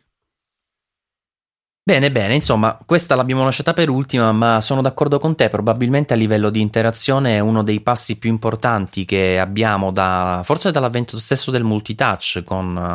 uh, con i dispositivi mobili, no Luca? Sì, è una dimensione in più. Come il multitouch ci ha consentito di superare il limite del solo dito, e anche rilevato con poca precisione, il, il, questo Force Touch, mi spiace, continuerò a chiamarlo così finché non riesco a abituarmi all'altro nome, eh, sarà, cioè, potrebbe essere veramente una rivoluzione. Non so se arriveremo a un punto, ma qua comincia a diventare un magheggio degno di un pianista, ha la possibilità di avere più dita sullo schermo con pressioni diverse che fanno funzioni ancora più incredibili. Eh, e la cosa interessante, che io non, non lo davo per scontata, è che il Force Touch sarà disponibile anche per le applicazioni di terze parti, che potranno implementarlo come meglio credono. Eh, vediamo, una cosa che mi lascia il dubbio, non ho guardato nella documentazione per gli sviluppatori, se il menu che appare premendo sull'icona dell'applicazione, se sarà eh, modificabile dall'applicazione stessa, o se è una cosa statica che eh, l'applicazione eh, viene distribuita con quei tre quattro elementi e quelli restano, oppure appunto se l'applicazione può cambiarli. Già io mi vedo un'applicazione come Launch Center Pro che com- consentirà di eseguire varie azioni Eh, rapidamente direttamente dall'icona senza aprirla, oppure workflow, insomma queste applicazioni un po' più per la produttività spinta. E pro- probabilmente l'ultima cosa che non abbiamo detto dell'iPhone sei S è il prezzo, Luca. Eh, non ci sono novità in questo ambito, perché sono eh, i prezzi In, negli Stati Uniti rimasti uguali. In Europa invece a me sembra di aver capito che sono aumentati in Francia e non in Germania, correggimi se sbaglio. Eh, sono, io ho visto la Francia, sono aumentati di venti euro. Ecco, in Germania mi pare di aver capito che sono rimasti uguali, però state tranquilli che noi riusciremo sicuramente a pagarli di più. Non c'è dubbio che ce li faranno arrivare un po' più costosi, però dai, che ci, fo- ci sarebbe stato un aumento era abbastanza prevedibile, lo dicevamo anche durante la diretta, eh, quando era stato lanciato l'iPhone sei il cambio euro-dollaro stava a uno virgola tre, oggi sta a uno virgola uno, quindi chiaramente eh, Apple, ragionando in dollari, non poteva, non poteva riuscire, o meglio non, non avrebbe voluto sicuramente andare a svendere o a vendere a prezzo inferiore nel, nel nostro mercato, Uh, soltanto per mantenerci il, il costo precedente. Ehm, da cosa partiva l'iPhone dimmi. sei? Da sette virgola ventinove se non sbaglio. sette virgola ventinove, sì sì. sì. Quindi sette virgola quarantanove garantito. Eh, probabilmente potrebbe essere anche cinquantanove o sessantanove. Guarda, io ho sentito anche qualcuno dire sette virgola novantanove, ma voglio sperare che sia una follia, quindi non, no, non ci penso. No, anche perché... perché vuol dire che allora eh. i sessantaquattro giga costa novecento euro.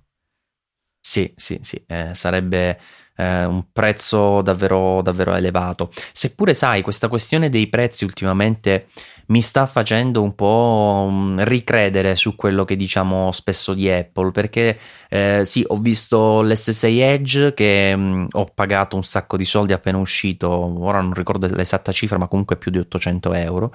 Eh, ho visto il um, Huawei, che è un marchio che eh, probabilmente inizialmente era forte della, del fatto di avere prezzi concorrenziali, che ha presentato appunto l'ultimo modello, il Mate S, che parte da circa settecento euro e arriva anche a, oltre, tra cui c'è un modello che, se non erro, centoventotto giga byte con il Force Touch. Eh, insomma,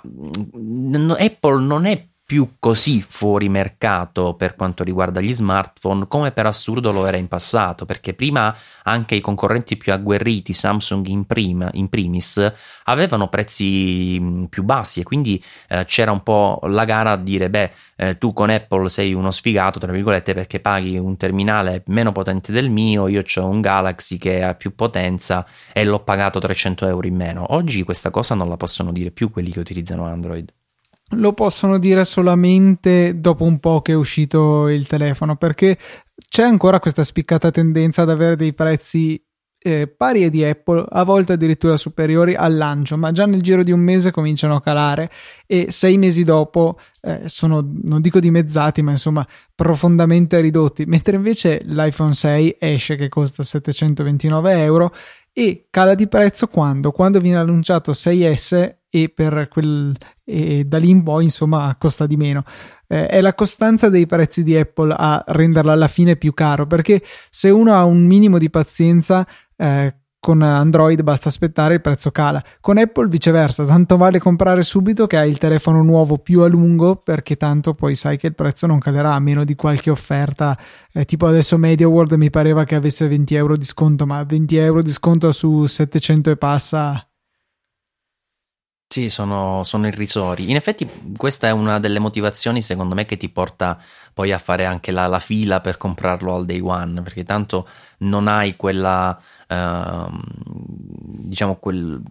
ora non mi viene un termine adatto, comunque eh, quel deterrente, ecco quello, cosa volevo dire, eh, che ti fa pensare: beh, aspetto un po' di più perché posso spendere di meno. In realtà con Apple questo non succede, per cui tanto vale, come dicevi giustamente tu, eh, fare la fila, prenderlo dal primo giorno e poi Uh, rivenderlo quando sarà. Um, prima di passare all'ultima novità importante di ieri, che è la Apple ti vu, uh, una brevissima parentesi per iCloud. L'abbiamo ge- già detto in diretta, ma comunque lo ripetiamo: sono stati aggiornati i prezzi eh, per una volta a nostro favore, nel senso che lo spazio a disposizione ehm, con i piani in abbonamento per iCloud eh, è stato Eh, ridotto, eh, cioè aumentato, scusatemi, a parità di prezzo, o meglio, sono stati ridotti i prezzi con un aumento dei gigabyte. Insomma, a parte tutto, ora possiamo pagare di meno e avere più spazio. Infatti eh, si parte da un piano da cinquanta gigabyte eh, a zero virgola novantanove centesimi eh, al, al mese, poi si passa a quello da duecento, se non erro, Luca, adesso sto andando un po' a memoria, ma credo siano sì. duecento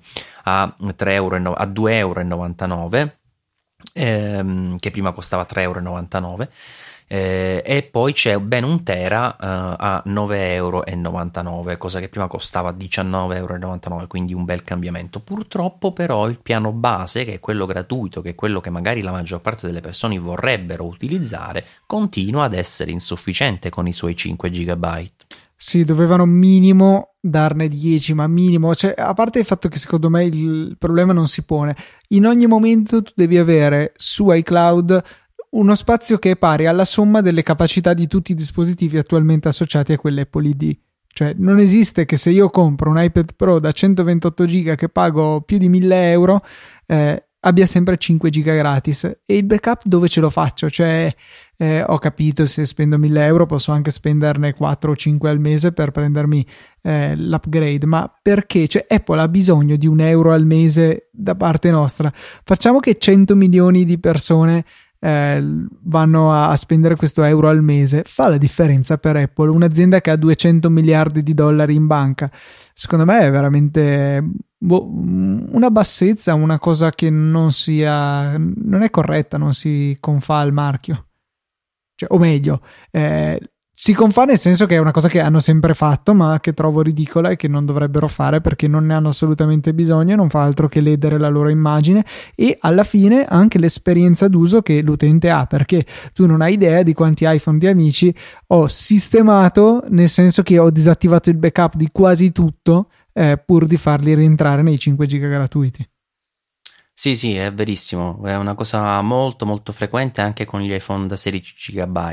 seppure c'è da dire eh, che in effetti il backup eh, non deve necessariamente essere grande quanto tutta la capienza del tuo iPhone, perché ad esempio tutte le applicazioni non vanno nel backup, perché quelle Apple eh, logicamente se le riscarica poi dalla, dallo store. Uh, quindi uh, non è, diciamo, proprio necessario avere un rapporto uno a uno tra capienza dello smartphone e spazio a disposizione, però sicuramente rimane uh, importantissimo quello che dicevi tu, sia riguardo la capienza, che è ridicola, anche perché tu puoi comprare un iPhone da sessantaquattro a centoventotto giga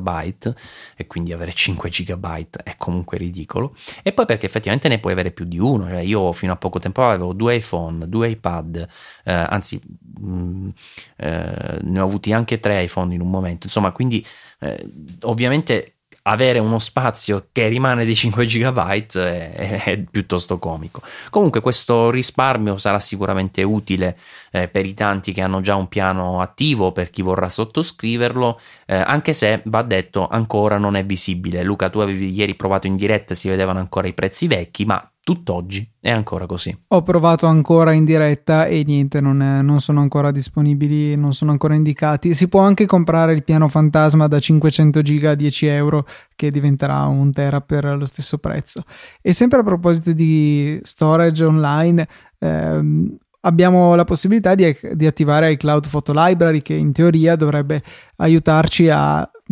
convivere meglio con le limitazioni di spazio del dispositivo, perché tutto finisce su iCloud pagando. Beh, i video in quattro K del nuovo iPhone sei S dovrebbero occupare qualcosa come un giga ogni due minuti e quarantuno secondi, per cui eh, facciamo un video di tre minuti e già occupa più di un giga. E cosa vuol dire? Quindi che possiamo fare, non so, venti minuti totali nei nostri cinque giga gratuiti? È un po' un po' poco. No, e, so- e soprattutto con un iPhone che parte da sedici giga.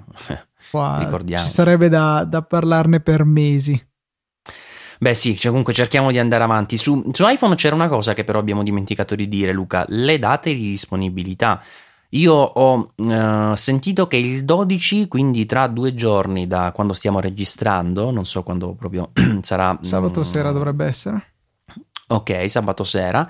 Eh, dovrebbe essere già attivo il preordine nei paesi della prima tornata, tra cui ovviamente, come ormai da tradizione negli ultimi tempi, non c'è l'Italia, ma comunque ci sono alcuni paesi eh, europei abbastanza vicini, come eh, la Germania, la Francia, l'Inghilterra, insomma i soliti che eh, ormai Apple ha eh, elevato nella, nel, nell'elite, diciamo, della, della prima tornata di disponibilità dei nuovi prodotti. Quindi si potrà, chi vorrà fare un viaggio all'estero, piuttosto che usare quei sistemi per acquistare e poi ehm, farli spedire in Italia, ma non è detto che ciò sia necessario, perché ad esempio l'anno scorso la disponibilità nella, nei, nei paesi della seconda tornata, tra cui fortunatamente almeno in questi l'Italia c'è, eh, è arrivata, se non erro, una settimana dopo, ehm, e quindi visto che eh, le vendite inizieranno il eh, quindici settembre venticinque? venticinque? Sì, ah sì sì sì, venticinque, è vero vero, ammazza, il preordine è molto in anticipo. Mi sa che questo dodici potrebbe anche non essere rispettato, perché era, mi sembra fosse un rumor, non ho visto una conferma ancora ufficiale no, di no, Apple. C'è sul sito, c'è sul sito. Ah, c'è sul sito. Quindi addirittura aprono i preordini eh, con la bellezza di tredici giorni di anticipo? Sì. Ammazza, incredibile. Va bene, comunque diciamo dal venticinque, che è la data in cui inizieranno le effettive vendite, eh, potremmo non dover aspettare troppo, insomma questo volevo dire per l'Italia, eh, quindi come dicevamo poi tra l'altro anche in diretta, che il due ottobre o il nove ottobre possiamo sperare quantomeno di avere ehm, l'i- l'iPhone sei S anche in Italia. Dico due e nove perché come il venticinque eh, è un venerdì, che eh, è una data che sembra preferire Apple per questo genere di, di eventi. Bene, arriviamo Luca a questa, alla fine di questa lunga puntata parlando di Apple ti vu. Apple ti vu che è stata sostanzialmente al cento per cento quello che ci si aspettava. Uh, certo ha fatto piacere vedere dal vivo alcune funzionalità che si erano soltanto immaginate nei rumor, uh, ma alla fine dei conti non ci sono state vere sorprese, se non un, giusto un paio di particolari. Uh, ad esempio, a me ha stupito la capienza, perché si parlava di otto e sedici gigabyte quando invece eh, sono i tagli trentadue e sessantaquattro, quindi abbastanza più consistenti rispetto a ciò che i rumors avevano previsto. Eh, e poi c'è stata questa novità abbastanza determinante, che è quella della limitazione, eh, anzi della doppia limitazione, una specifica per il nostro paese, uno che riguarda interamente la piattaforma. Eh, la prima riguarda Siri, cioè Siri in Italia non sarà al momento disponibile. Eh, nei paesi invece in cui ci sarà, che non sono tantissimi comunque, eh, ce n'è anche qualcuno europeo, ora non ho la, is- la lista sotto mano, comunque sicuramente Germania, Inghilterra ah, okay. sono presenti. Ok, eh, quindi in questi Siri potrà essere utilizzata, richiamabile con un tasto dedicato sul, uh, sul controller remoto che si chiama Siri Remote appunto, eh, che eh, ci consente di avviare il controllo vocale e fare davvero di tutto. Hanno fatto vedere delle, degli utilizzi uh, molto molto belli durante il keynote. Puoi dire davvero di tutto a Siri, puoi chiedere le cose banali come quelle che siamo abituati già ad avere su, su iPhone, per cui il tempo o le previsioni intendo, piuttosto che i risultati delle partite, ma si può anche richiedere di riprodurre l'ultimo film di un dato attore, piuttosto che la puntata di una serie TV in cui si è, è stato eh, è stato presente anche un cameo di un attore famoso. Insomma, ci sono davvero eh, tante possibilità, Luca. L'inter- l'integrazione sembra davvero complessa, forse per questo non sono riusciti ancora ad introdurla con tutti gli idiomi? Ma sì, può essere effettivamente, perché cioè non è una questione, la comprensione che ha Siri del nostro parlato non è una questione di sostituire tutte le traduzioni delle parole usate in inglese e metterle in italiano e sperare che tutto funzioni. La lingua è molto più complicata di così, lo sappiamo tutti, modi di dire, espressioni. Eh, so, capisco che possa essere difficile. Al contempo sono deluso, perché trattasi comunque di Apple, trattasi di un'azienda che sono convinto abbia un sacco di talenti anche in Italia che poteva mettere a lavorare a questo. Non, non, non capisco perché eh, non ci sia così interesse. Io posso comprendere che non sia disponibile in ogni paese del mondo, in ogni possibile lingua, ma le lingue che già tuttora eh, supportano Siri, secondo me, dovevano essere eh, aggiunte, e i paesi di conseguenza dovevano essere aggiunti alla lista di quelli compatibili. Ora come ora non, non è così. Eh, arriverà in seguito, d'accordo, però non, non mi piace come atteggiamento, a meno che in seguito non sia tra due mesi, che allora vabbè. Qualcuno ipotizzava fosse addirittura diverso il telecomando, perché nella pagina... Ma sì, infatti c'è eh, il dubbio. Del... No, no, io onestamente non ce l'ho questo dubbio, ti dico subito perché, Luca. Uh, intanto perché se il telecomando fosse veramente diverso, e la ragione di questa cosa uh, risiede nel fatto che nel sito italiano si chiama proprio diversamente, perché è un Siri Remote uh, nel, um, uh, nel sito internazionale, mentre se Eh, si va sulla versione italiana mi pare si chiami semplicemente Apple Remote. Ora non ricordo il nome proprio esatto esatto, se volete vado a controllare, ma la sostanza non cambia, cioè ha un nome diverso e non si chiama Siri Remote, quindi sottolinea ciò eh, che c'è una differenza eh, nel, nel telecomando. Eh, sì, si chiama Apple ti vu Remote, lo confermo. Tuttavia ci sono due cose importanti. Allora, una è che la produzione di due telecomandi diversi per Apple sarebbe stata assolutamente sconveniente in termini proprio di scalabilità, di costi di produzione, eccetera eccetera, e ne è una conferma il fatto che anche nel modello italiano l'icona che sta sul, uh, sull'Apple Remote, quella uh, di Siri, è presente, cioè abbiamo proprio un'icona che uh, è un microfono, quindi è palesemente un richiamo a Siri, seppure nella descrizione, nella scheda tecnica viene indicato che richiamerà una ricerca testuale, quindi in sostanza più o meno quello che può fare Siri, ma con la scrittura che poi vai a vedere come verrà ad essere introdotta con il telecomando, visto che non c'ha le lettere. Non è sicuramente un'esperienza comoda. E, e poi perché Eh, si pensava al fatto che eh, mancassero i microfoni, eh, visto che nella versione eh, Siri Remote è indicato sul sito internazionale che c'è questo spazio in alto, questo forellino eh, proprio dedicato alla, al doppio, tra l'altro, microfono per il controllo di Siri. Ma questo forellino è presente anche nel modello italiano. Se vai a leggere le specifiche non ti dice che c'è il microfono, ma anche qui che senso aveva realizzare due prodotti diversi? Ha molto più senso bloccare la funzionalità lato software. Quando sarà disponibile Siri anche da noi, eh, basterà semplicemente abilitarla e via.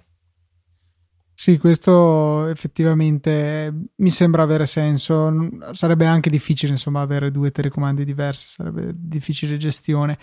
Eh sì, ma poi l'avrebbero fatto senza il microfono e con l'icona della ricerca tipo Spotlight, non avrebbero messo l'icona del microfono, no? Se non, no, sì, se non c'era. Eh. Giusto così. Eh. Comunque questa Apple T V mi ha un po' deluso, per esempio, per l'estetica, perché è identica all'attuale, però è alta trentacinque millimetri, quindi più o meno un centimetro in più dell'attuale. Uno scatolotto che è un po' sgraziato, se devo dire la verità, seppure poi io mi ci preoccupi relativamente perché di solito lo tengo dietro il T V. E poi il telecomando è anche Bluetooth quattro punto zero, quindi ovviamente non c'è più il limite di dover puntare specificatamente alla, all'Apple T V per poter uh, comandare quindi uh, la, la, la Apple T V, scusate la ripetizione. Ehm, novità ovviamente quella della, dell'accelerometro e del giroscopio, oltre che della ricarica Lightning per quanto riguarda la batteria interna, ma è proprio il giroscopio l'elemento più interessante, perché Apple vorrebbe utilizzarla un po' come piattaforma di gaming, eh, e questo richiamerebbe eh, da vicino quello che è eh, il controller ad esempio della Wii. Tutto sommato però c'è un altro grosso limite in questa Apple T V, che è proprio relativo al gaming, Luca, perché hanno fatto un po', hanno deciso un po' dei paletti restrittivi, se vogliamo, nello sviluppo di giochi. Sì, i giochi, come tutte le altre applicazioni che saranno disponibili sulla piattaforma, sono limitati ad avere solamente duecento megabyte di spazio eh, disponibile eh, per il download del gioco in sé. Poi le app hanno la possibilità di scaricare ulteriori dati, ma questi eh, sono considerati cache dal sistema operativo, che significa che nel momento in cui c'è necessità di liberare dello spazio, questi possono essere eliminati senza dire niente all'applicazione. In altre parole, potrebbe ritrovarsi l'applicazione al lancio successivo a non avere più dei contenuti, che devono quindi essere scaricati nuovamente, e questo certamente eh, pone un grosso limite nel livello dei titoli che possono essere disponibili per la piattaforma. Andate sull'App Store, provate a guardare un po' quanto occupano i giochi migliori, si parla, si misura in giga lo spazio occupato, per cui eh, di certo non facilita la creazione di giochi particolarmente impegnativi la nuova Apple T V. Altra cosa, sì, c'è l'accelerometro nel telecomando, ma non c'è un vero controller eh, creato da Apple stessa. C'è la possibilità di, di avere un controller di terze parti, un po' come era stato con iOS, credo da iOS otto, però non c'è un controller eh, prodotto da Apple stessa. Al contempo hanno rilasciato anche delle specifiche su quali bottoni devono esserci, cosa devono fare, eh, non so, un approccio un po' a metà sul, sul settore giochi. Sì, io già nella diretta ero rimasto un po', un po' deluso dal fatto che, visto l'hardware che monta, perché eh, ricordiamo ha un processore A otto che non è sicuramente eh, l'attuale stato dell'arte per quanto riguarda Apple, visto che abbiamo visto A nove, A nove X con iPhone sei S e iPad Pro, però comunque è il chip che attualmente abbiamo su iPhone sei ed è un chip assolutamente di ottime eh, prestazioni, e per muovere uno schermo Full H D, perché la Apple T V non ha il quattro K, cosa di cui molti si sono lamentati. Io onestamente non ne sento la mancanza, non tanto perché non ho un monitor quattro K, ma perché in effetti i contenuti in questa risoluzione sono davvero di quantità irrisoria, al punto da, secondo me, non giustificarne in questa fase la necessità.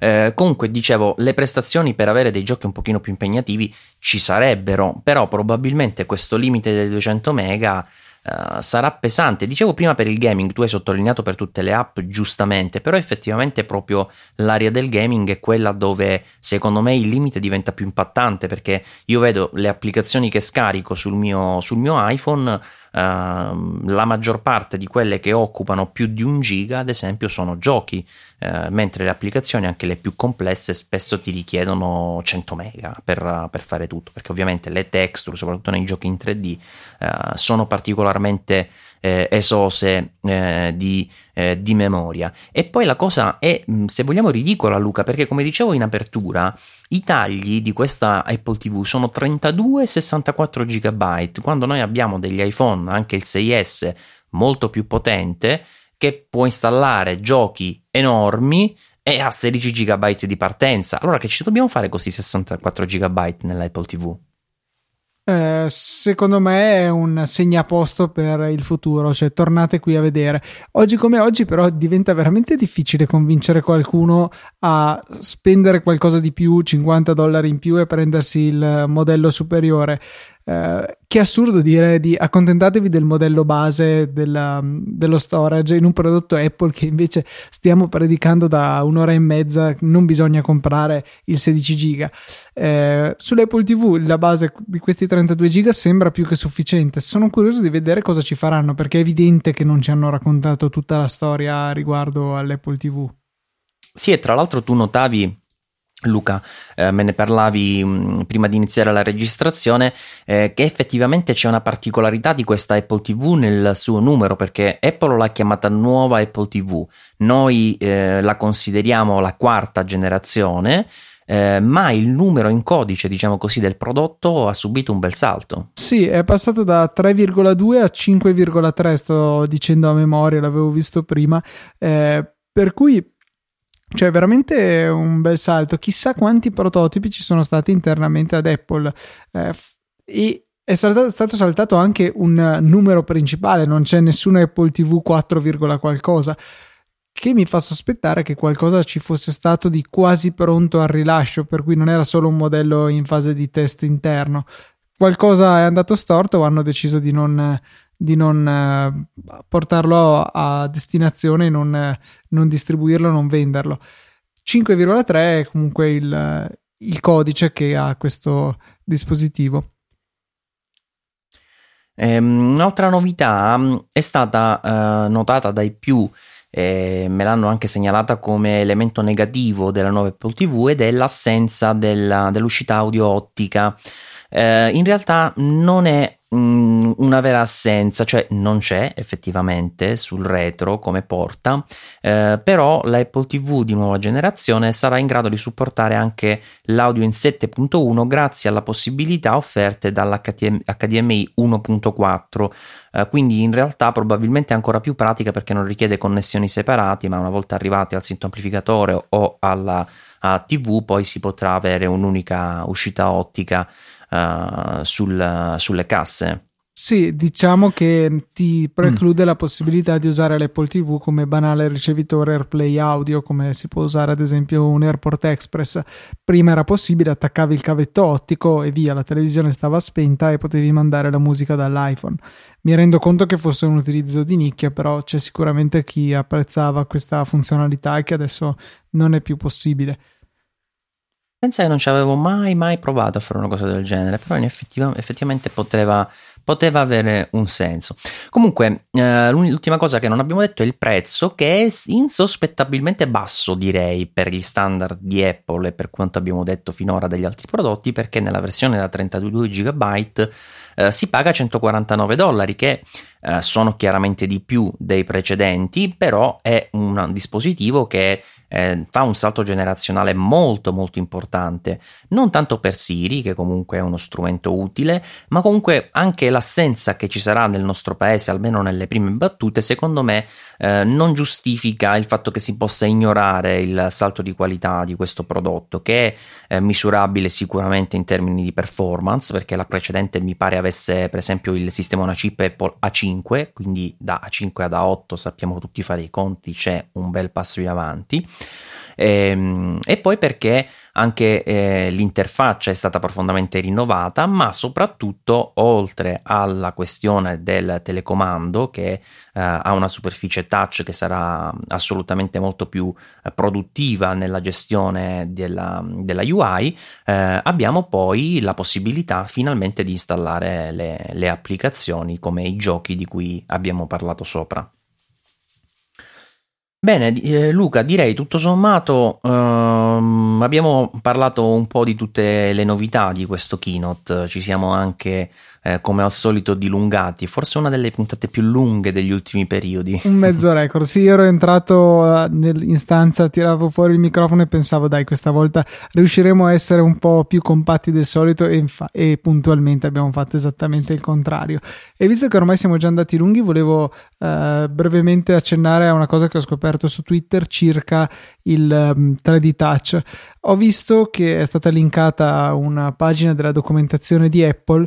che conferma il fatto che gli shortcut che appaiono nel menu premendo forte sull'icona uh, di un'applicazione possono essere sia statici che dinamici, cioè possono essere sia eh,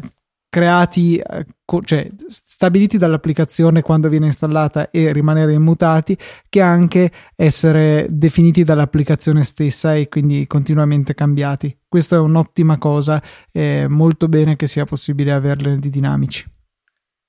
Ah, in teoria potrebbe essere anche un'opzione per l'utente, no? Magari l'applicazione ti dice cosa esatto, vuoi esatto. tra le possibilità. Ah, molto molto interessante. E visto che siamo andati lunghi, aggiungo anche altre due cose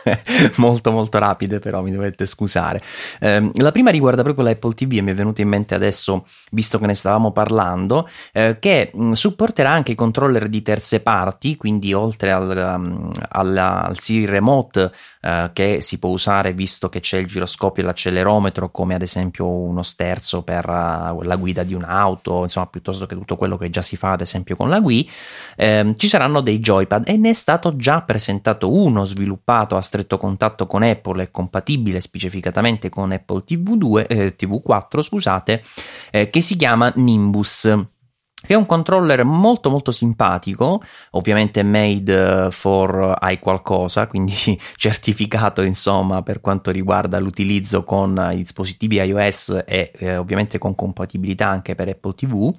piuttosto simile direi a quello della, forse dell'Xbox One. Io non sono un grandissimo esperto di controller e di gaming in generale, ma l'aspetto sembra essere quello, e soprattutto ha eh, la bella caratteristica che, a differenza di tutti gli altri joypad che erano usciti finora eh, con compatibilità per iOS, non costa neanche tanto, perché costa circa cinquanta dollari, quarantanove e novantacinque, per cui è una novità Uh, sicuramente interessante che uh, fa ben sperare per quanto riguarda il futuro di questa piattaforma anche in termini uh, di gaming, sperando che Apple poi con il tempo possa anche pensare di ridurre questa limitazione dei duecento mega, uh, lasciando un po' aperte le porte a chi Uh, realizza uh, giochi e titoli uh, di generazione più, più contemporanea, insomma un pochino più evoluti in termini di interfaccia e di giocabilità. E infine, sempre in termini di accessori, anche Logitech si è ha sfruttato diciamo eh, la, la, l'onda lunga del keynote di ieri eh, per anticipare una tastiera specifica per iPad Pro che si chiama Create, ehm, che è in realtà abbastanza simile come concetto a quella ehm, di Apple, anche se da quel che ho capito, perché comunque è solo un annuncio quindi non ci sono tutti i dettagli, non sembra avere la funzionalità di cover morbida come quella eh, della Smart Keyboard. Tuttavia ha una caratteristica interessante in quanto i tasti sembrano un po' più, um, uh, più, più fisici, insomma, un pochino più uh, visibili sia in termini di um, escursione che di contrasto, in quanto è grigia con i tasti neri e somiglia un po' alla tastiera del MacBook, e probabilmente potrebbe anche avere le colorazioni in tinta con Uh, le varie colorazioni uh, dell'iPad Pro. E se proprio vogliamo aggiungere una cosa che ci siamo dimenticati, Luca, hanno presentato anche i dock per iPhone sei esse. Sì, in metallo e degli stessi colori in cui sono disponibili i telefoni. Um, Chissà che prezzi. Non voglio saperlo. Io rimango fedele al mio peraltro costosissimo High Rise di dodici South, che è un oggettino bellissimo e che tengo gelosamente sulla mia scrivania. Va bene ragazzi, con questo è tutto, grazie per averci ascoltato, ci risentiremo presto per una nuova puntata e un saluto da Maurizio. E un saluto da Luca. A presto.